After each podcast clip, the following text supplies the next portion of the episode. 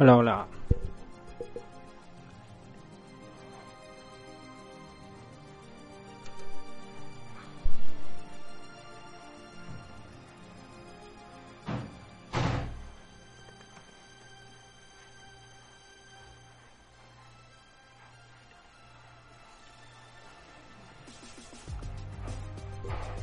La metáfora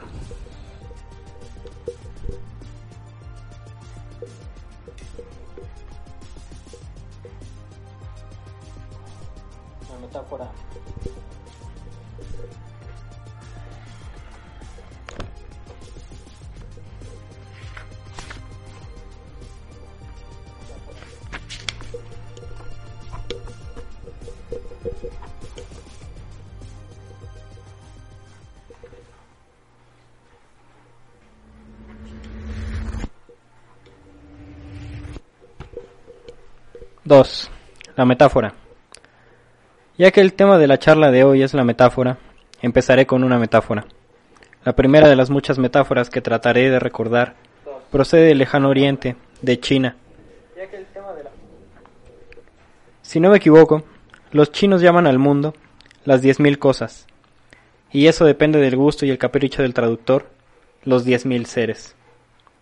Supongo que podemos aceptar el muy prudente cálculo de diez mil Seguro que existen más de diez mil hormigas, diez mil hombres, diez mil esperanzas, temores o pesadillas en el mundo. Pero si aceptamos el número de diez mil, y si pensamos que todas las metáforas son la unión de dos cosas distintas, entonces, en caso de que tuviéramos tiempo, podríamos elaborar una casi increíble suma de metáforas posibles. He olvidado el álgebra que aprendí, pero creo que la cantidad sería 10.000 multiplicado por 9.999 multiplicado por 9.998, etc. Evidentemente, la cantidad de posibles combinaciones no es infinita. Pero asombra a la imaginación. Así que podríamos pensar, ¿por qué los poetas de todo el mundo y todos los tiempos habrían de recurrir a la misma colección de metáforas cuando existen tantas combinaciones posibles? El poeta argentino Lugones, allá por el año 1909, escribió que creía que los poetas usaban siempre las mismas metáforas y que iba a acometer el descubrimiento de nuevas metáforas de la luna. Y de hecho, intentó varios centenares. También dijo, en el prólogo de un libro llamado Lunario Sentimental, que toda palabra es una metáfora muerta. Esta afirmación es, desde luego, una metáfora, pero creo que todos percibimos la diferencia entre metáforas vivas y muertas. Si tomamos un buen diccionario etimológico, pienso en el de mi viejo y desconocido amigo, el doctor Skid, y buscamos una palabra, estoy seguro de que en algún sitio encontraremos una metáfora escondida. Por ejemplo, y pueden verlo en los primeros versos del Beowulf, la palabra pret significa multitud airada, pero ahora la palabra threat, amenaza, se refiere al efecto y no a la causa, y tenemos la palabra king, rey. King era en sus orígenes Tsinning, que significaba un hombre que representa y defiende a los suyos, a la familia kin, al pueblo. Así, etimológicamente, king, kinsman, pariente y gentleman son la misma palabra. Pero si digo, el rey se sentó a contar su dinero, no pensamos que la palabra king sea una metáfora. De hecho, si optamos por el pensamiento abstracto, tenemos que olvidar que las palabras fueron metáforas. Tenemos que olvidar, por ejemplo, que en la palabra considerar hay una sombra de astrología. Considerar significaba originariamente estar en relación con las estrellas, hacer un horóscopo. Yo diría que lo importante a propósito de la metáfora es el hecho de que el lector o el oyente la perciban como metáfora. Limitaré esta charla a las metáforas que el lector percibe como metáforas, no a palabras como king o threat, y podríamos continuar quizás hasta el infinito. En primer lugar, me gustaría ocuparme de ciertas metáforas modelo, de metáforas, de metáforas patrón. Uso la palabra modelo porque las metáforas que voy a citar, aunque parezcan muy distintas a la imaginación, para un lógico serían casi idénticas. Así que podríamos hablar de ellas como ecuaciones. Tomemos la primera que me viene a la mente, la comparación modelo, la clásica comparación entre ojos y estrellas, o a la inversa, entre estrellas y ojos. El primer ejemplo que recuerdo procede de la antología griega y creo que se atribuye a Platón. Los versos, no sé griego, son más o menos como sigue. Desearía ser la noche para mirar tu sueño con mil ojos. Allí, evidentemente, percibimos la ternura del amante. Sentimos que su deseo es capaz de ver al amante desde muchos puntos a la vez. Sentimos la ternura detrás de esos versos. Vemos ahora otro ejemplo menos ilustre. Las estrellas miran hacia abajo. Si tomamos en serio el pensamiento lógico, encontramos aquí la misma metáfora, pero el efecto en nuestra imaginación es muy distinto. Las estrellas miran hacia abajo, no nos sugiere ternura, más bien nos hace pensar en generaciones y generaciones de hombres que se fatigan sin fin, mientras las estrellas miran hacia abajo, como una especie de sublime indiferencia. Tomemos un ejemplo distinto. Una de las estrofas que más me han impresionado. Los versos proceden de un poema de Chesterton llamado A Second Childhood, Segunda Niñez. But I shall not grow too old to see enormous night asire, a cloud that is larger than the world and a monster made of ice. Pero no envejeceré hasta ver surgir la enorme noche, nube que es más grande que el mundo, monstruo hecho de ojos. No un monstruo lleno de ojos, conocemos esos monstruos desde el Apocalipsis de San Juan, sino, y esto es mucho más terrible, un monstruo hecho de ojos, como si esos ojos fueran un tejido orgánico. Hemos examinado tres imágenes que pueden remitir al mismo modelo, pero el aspecto que me gustaría destacar, y este es realmente uno de los dos puntos importantes de mi charla, es que, aunque el modelo sea esencialmente el mismo, en el primer caso el ejemplo griego desearía ser la noche, el poeta nos hace sentir su ternura, su ansiedad. En el segundo, sentimos una especie de divina indiferencia hacia las cosas humanas. Y en el tercero, la noche familiar se convierte en pesadilla. Tomemos ahora un mundo diferente, la idea del tiempo que fluye, que fluye como un río. El primer ejemplo procede de un poema de Tennyson que, que Tennyson escribió cuando tenía, me parece, 13 o 14 años. Lo destruyó, pero felizmente para nosotros sobrevive un verso. Creo que pueden ustedes encontrarlo en la biografía de Tennyson que escribió Andrew Lang. El verso es Time flowing in the middle of night, el fluir del tiempo en medio de la noche. Creo que Tennyson ha elegido su tiempo muy sabiamente.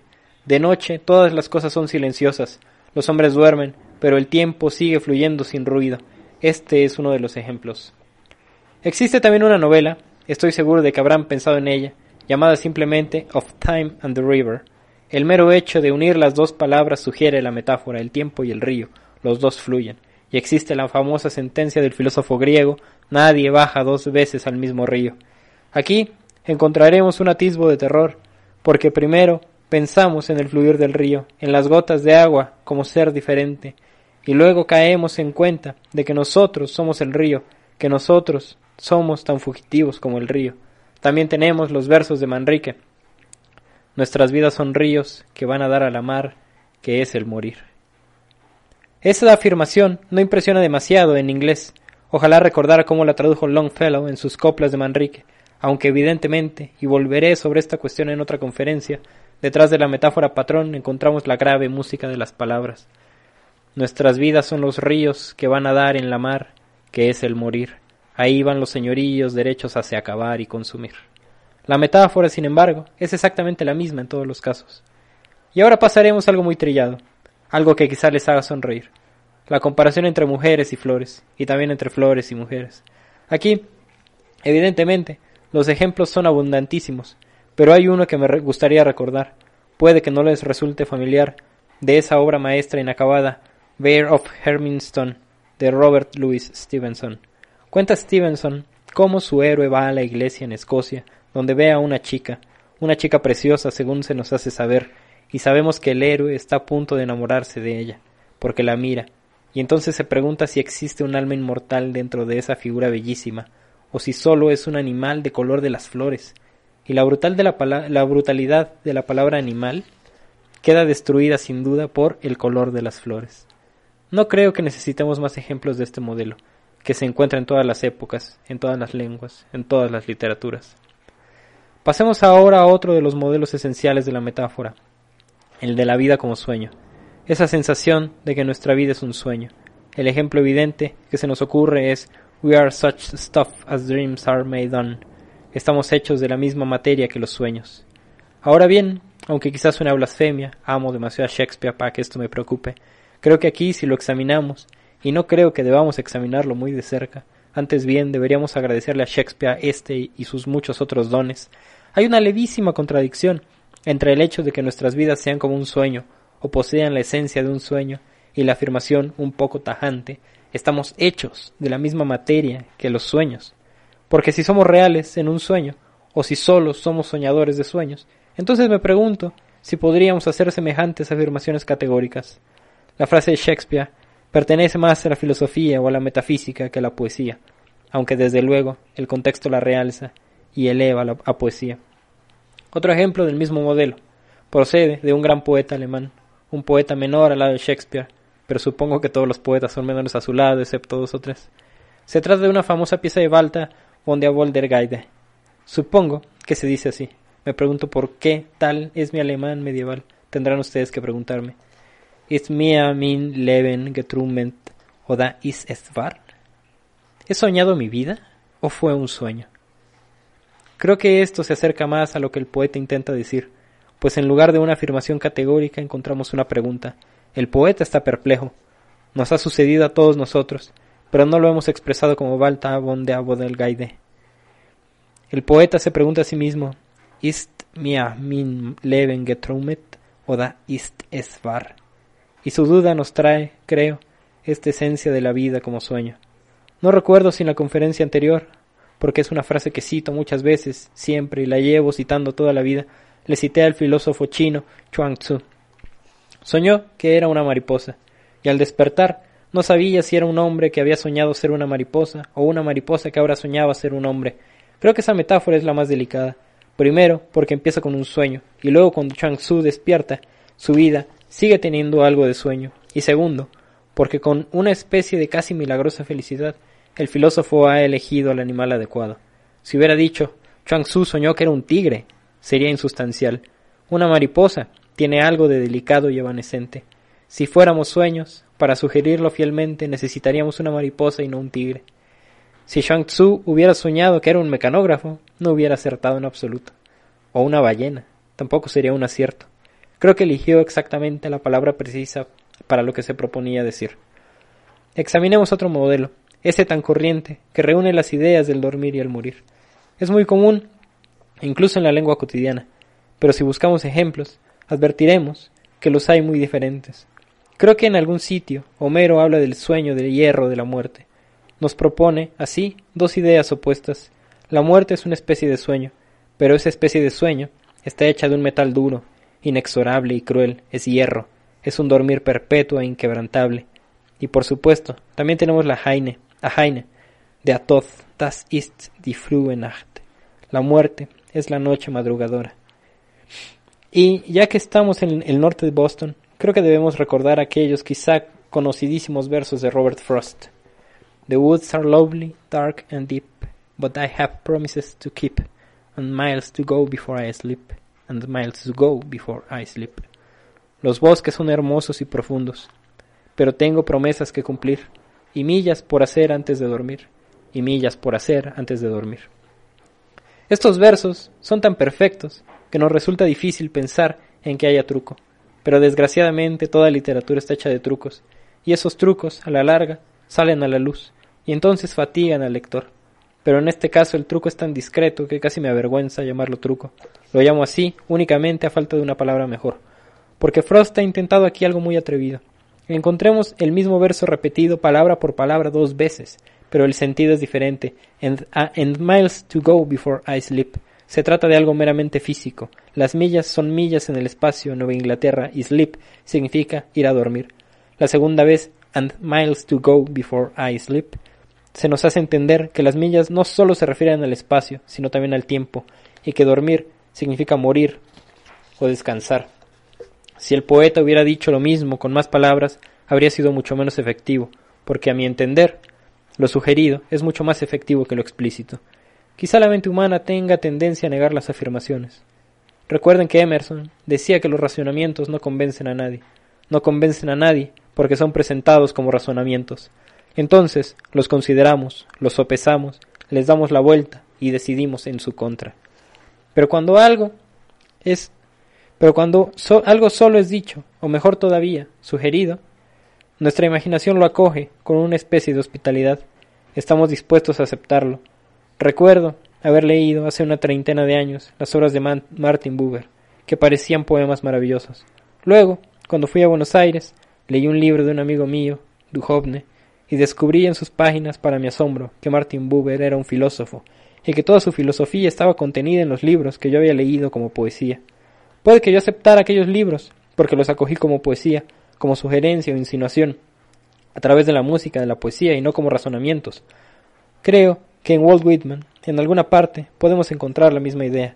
Una idea, la idea de que la razón es poco convincente. Creo que Whitman dice en alguna parte que el aire de la noche, las inmensas y escasas estrellas, son mucho más convincentes que los meros razonamientos. Podemos considerar otros modelos de metáfora. Tomemos ahora el ejemplo, este no es tan común como los otros, de la batalla y el fuego. En la Iliada encontramos la imagen de la batalla que resplandece como un incendio. Tenemos la misma idea en el fragmento heroico de Finnesburg.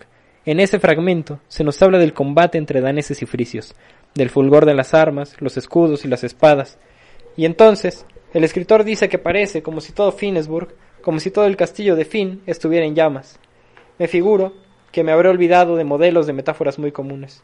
Hasta ahora no hemos ocupado de ojos, nos hemos ocupado de ojos y estrellas, mujeres y flores, ríos y tiempo, vida y sueño, la muerte y el dormir, batallas e incendios. Si tuviéramos el tiempo y el saber necesarios, podríamos encontrar otros cuantos modelos que quizá nos brindarían casi todas las metáforas de la literatura. Lo verdaderamente importante no es que exista un número muy reducido de modelos, sino el hecho de que esos pocos modelos admitan casi un número infinito de variaciones. El lector interesado por la poesía y no por la teoría de la poesía podría leer, por ejemplo, Desearía ser la noche y luego un monstruo hecho de ojos, o Las estrellas miran hacia abajo, sin dejar de pensar que estos versos remiten a un único modelo.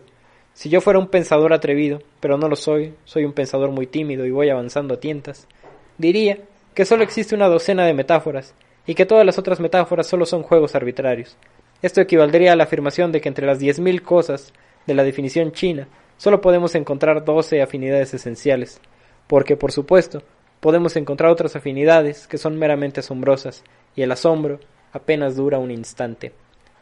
Recuerdo que he olvidado un excelente ejemplo de la ecuación sueño igual a vida, pero cuando pero creo rememorarlo ahora. Pertenece al poeta americano Cummings. Son cuatro versos. Debo disculparme por el primero Evidentemente fue escrito por un joven que escribía para jóvenes, un privilegio del que ya no puedo participar. Soy ya demasiado viejo para este tipo de juegos. Pero debemos citar la estrofa completa. El primer verso es God, God's terrible face, brighter than a spoon. La terrible cara de Dios, más brillante que una cuchara. El primer verso casi me parece lamentable, porque evidentemente uno intuye que el poeta pensó primero en una espada, o en la luz de una vela, o en el sol, con un escudo o en algo tradicionalmente radiante y entonces dijo, no, que soy moderno, así que meteré una cuchara. Y tuvo su cuchara.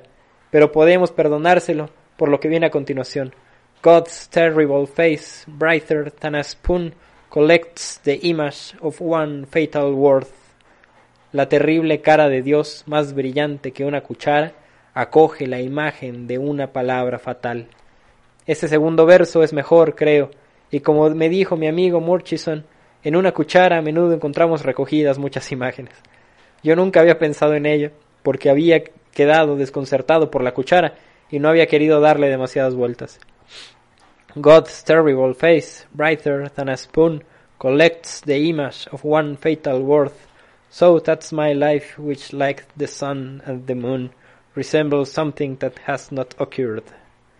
La terrible cara de Dios, más brillante que una cuchara, acoge la imagen de una palabra fatal, y así mi vida, que gustaba del sol y la luna, se parece a algo que no ha sucedido.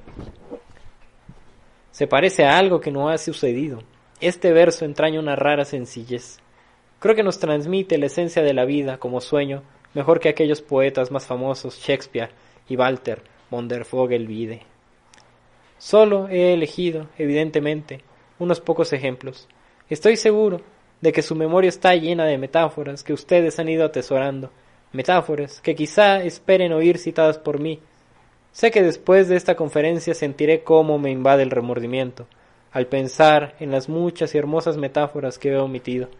Y naturalmente ustedes me dirán en una parte, pero ¿cómo ha olvidado aquella maravillosa metáfora de fulano? Y entonces tendré que disculparme y seguir buscando a tientas. Pero ahora creo que deberíamos proseguir con metáforas que parecen eludir los viejos modelos. Y ya que he hablado de la luna, tomaré una metáfora persa que leí en alguna parte de la historia de la literatura persa de Brown. Señalaremos que procede de Farid al-Din Atar o de Omar Hayam o de Hafiz, de alguno de los grandes poetas persas. Habla de la luna llamándola el espejo del tiempo. Me pregunto que, desde el punto de vista de la astronomía, la idea de que la luna sea un espejo sería apropiada, pero esto es más bien irrelevante desde el punto de vista poético. Si la luna es o no realmente un espejo carece de la menor importancia, puesto que la poesía habla a la imaginación. Contemplemos la luna como espejo del tiempo. Creo que es una metáfora excelente. En primer lugar, porque la idea del espejo nos transmite la luminosidad y fragilidad de la luna. En segundo lugar, porque la idea del tiempo nos recuerda de repente que la luna clarísima que vemos es muy antigua, está llena de poesía y mitología, y es tan vieja como el tiempo. Puesto que he usado la frase, tan vieja como el tiempo, debo citar otro verso, uno que quizá bulla en la memoria de ustedes. No puedo recordar el nombre de su autor. Lo encontré citado en un libro no demasiado memorable de Kipling, titulado From Sea to Sea, a Rose Red City, half as old as time. Una ciudad de color rosa, casi tan vieja como el tiempo.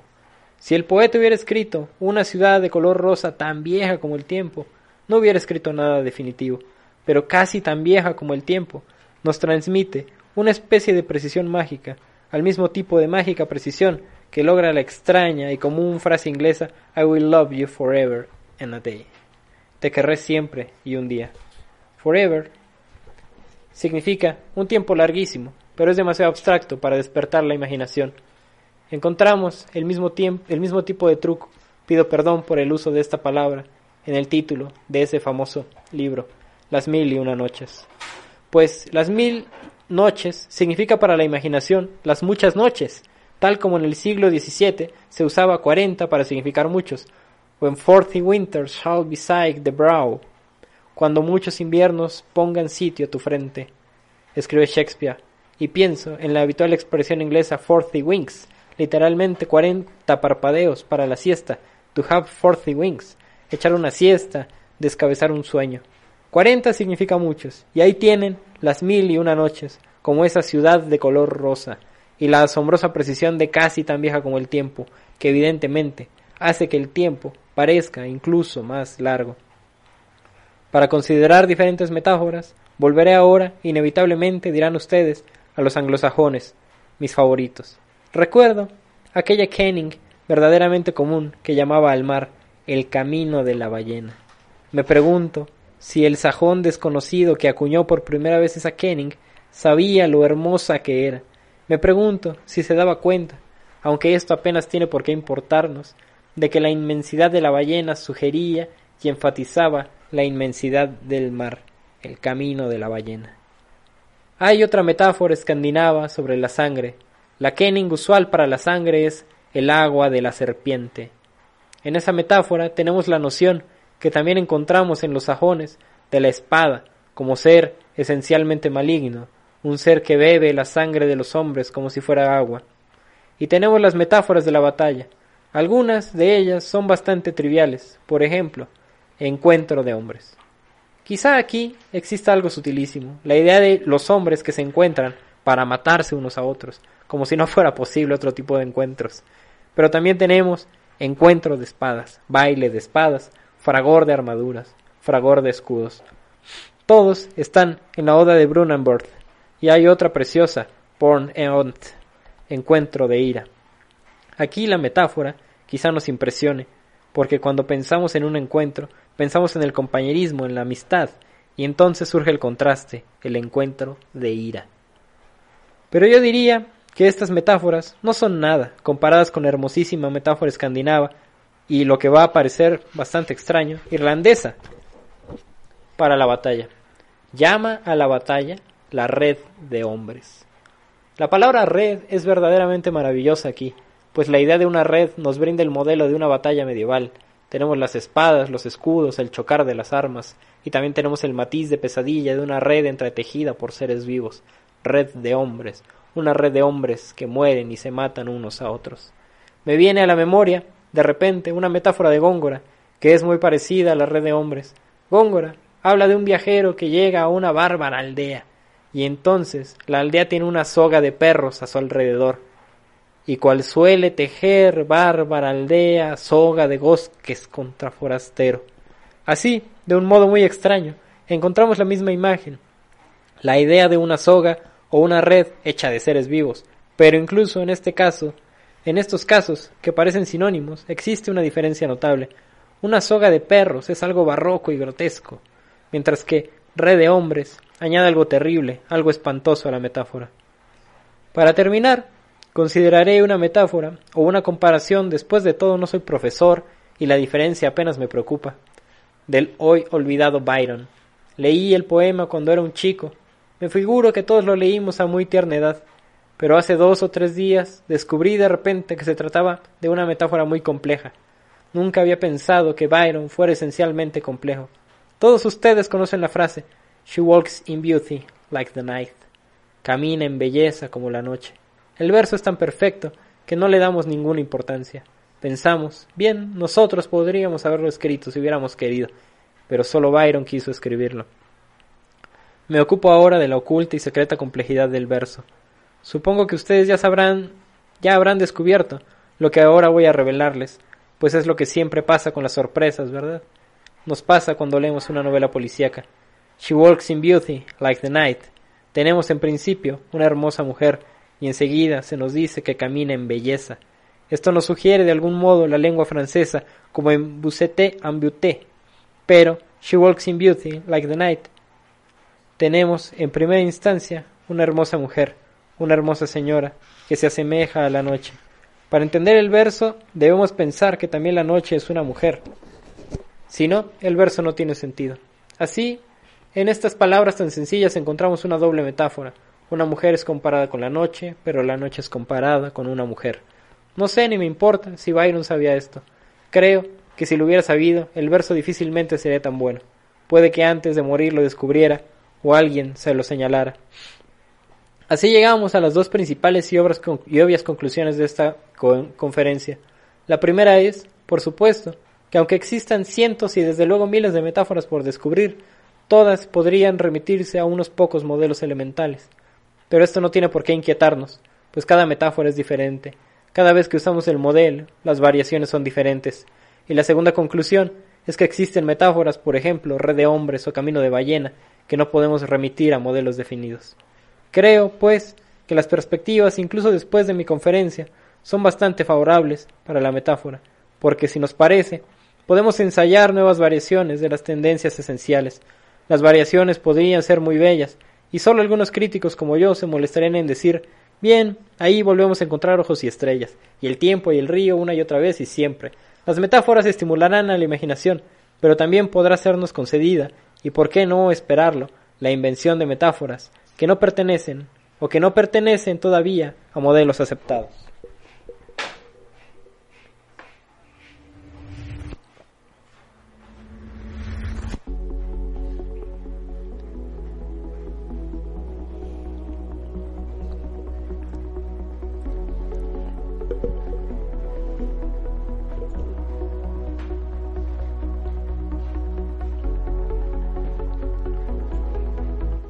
Ahí lo tienen muchachos, ahí lo tienen. Segunda conferencia de Borges de su arte poética. En este caso habló acerca de la metáfora. Hay, ay, ay corazón mío, hay tantas cosas detrás de esta conferencia que vale la pena notar. Vayamos rápido por unas cuantas de ellas. ¿Por qué? ¿Por qué la metáfora? Borges creía que la esencia de la poesía radicaba esencialmente en, dos temas. Uno, que fuera épica Segundo, que estuviera cimentada en la metáfora. Borges creía que la metáfora era la esencia en torno a la cual se construía la poesía. Incluso llegó a formar parte de una extrañamente llamada vanguardia literaria del siglo XX, conocida como los ultraístas, que junto con Guidobro, por ejemplo, intentaron desarrollar nuevas metáforas, intentaron hacer que en torno a la metáfora más inteligente girara y se construyera una mejor poesía. Años después Borges se arrepiente un poco, pues piensa, si nosotros hubiéramos realmente querido innovar, hubiéramos inventado nuevos signos de nuevos signos de puntuación, por ejemplo, dice Borges. No lo hicieron, creían en la poesía a través de metáforas y Borges conoció muchas de esas metáforas.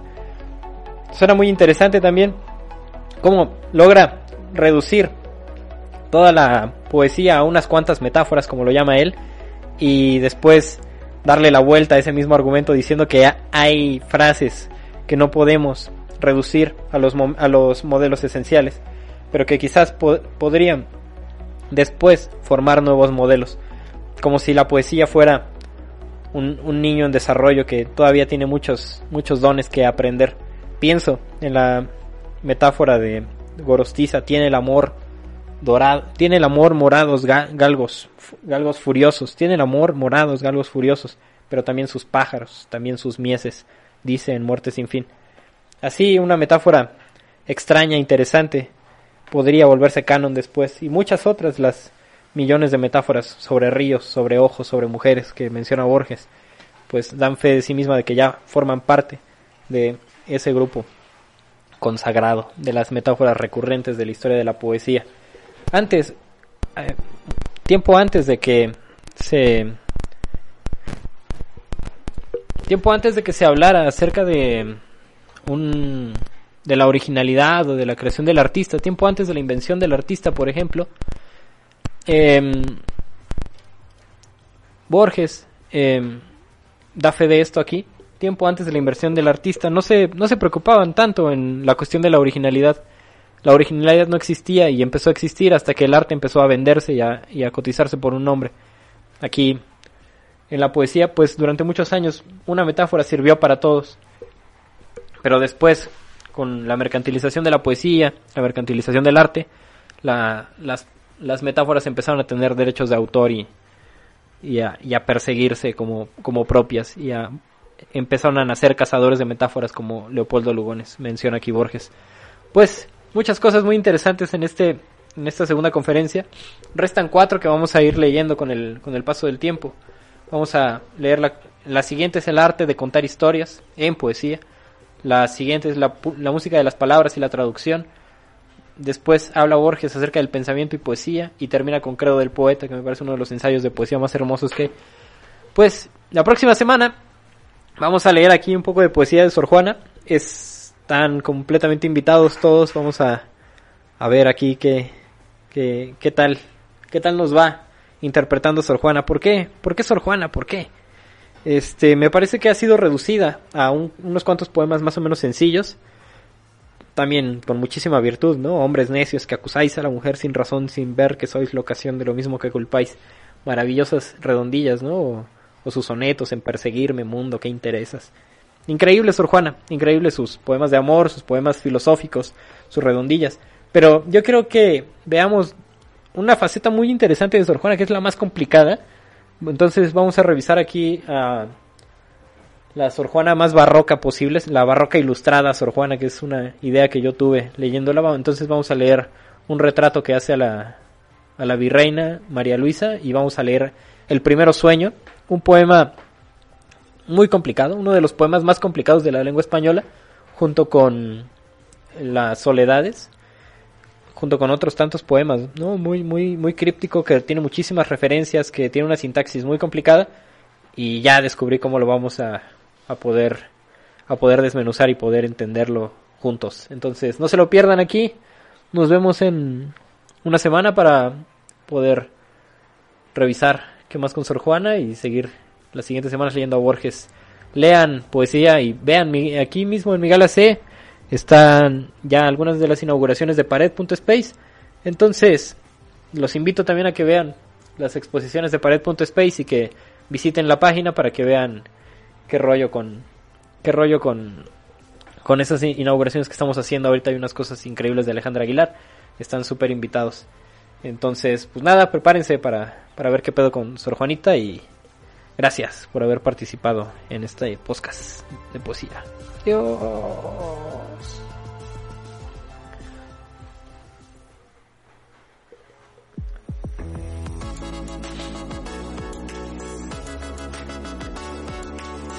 Ah, por cierto, por cierto, por cierto, me olvidó agradecerle a todas las personas que están ahí en el chat que nos que me han dejado un- una cantidad tremenda de comentarios que ya los estaré leyendo ahí, los leo con mucho cariño. Muchas gracias a todos los que que estuvieron acá acá participando en el podcast, gente de todo toda Latinoamérica aquí reunida de, de otras latitudes, gente que está en Estados Unidos.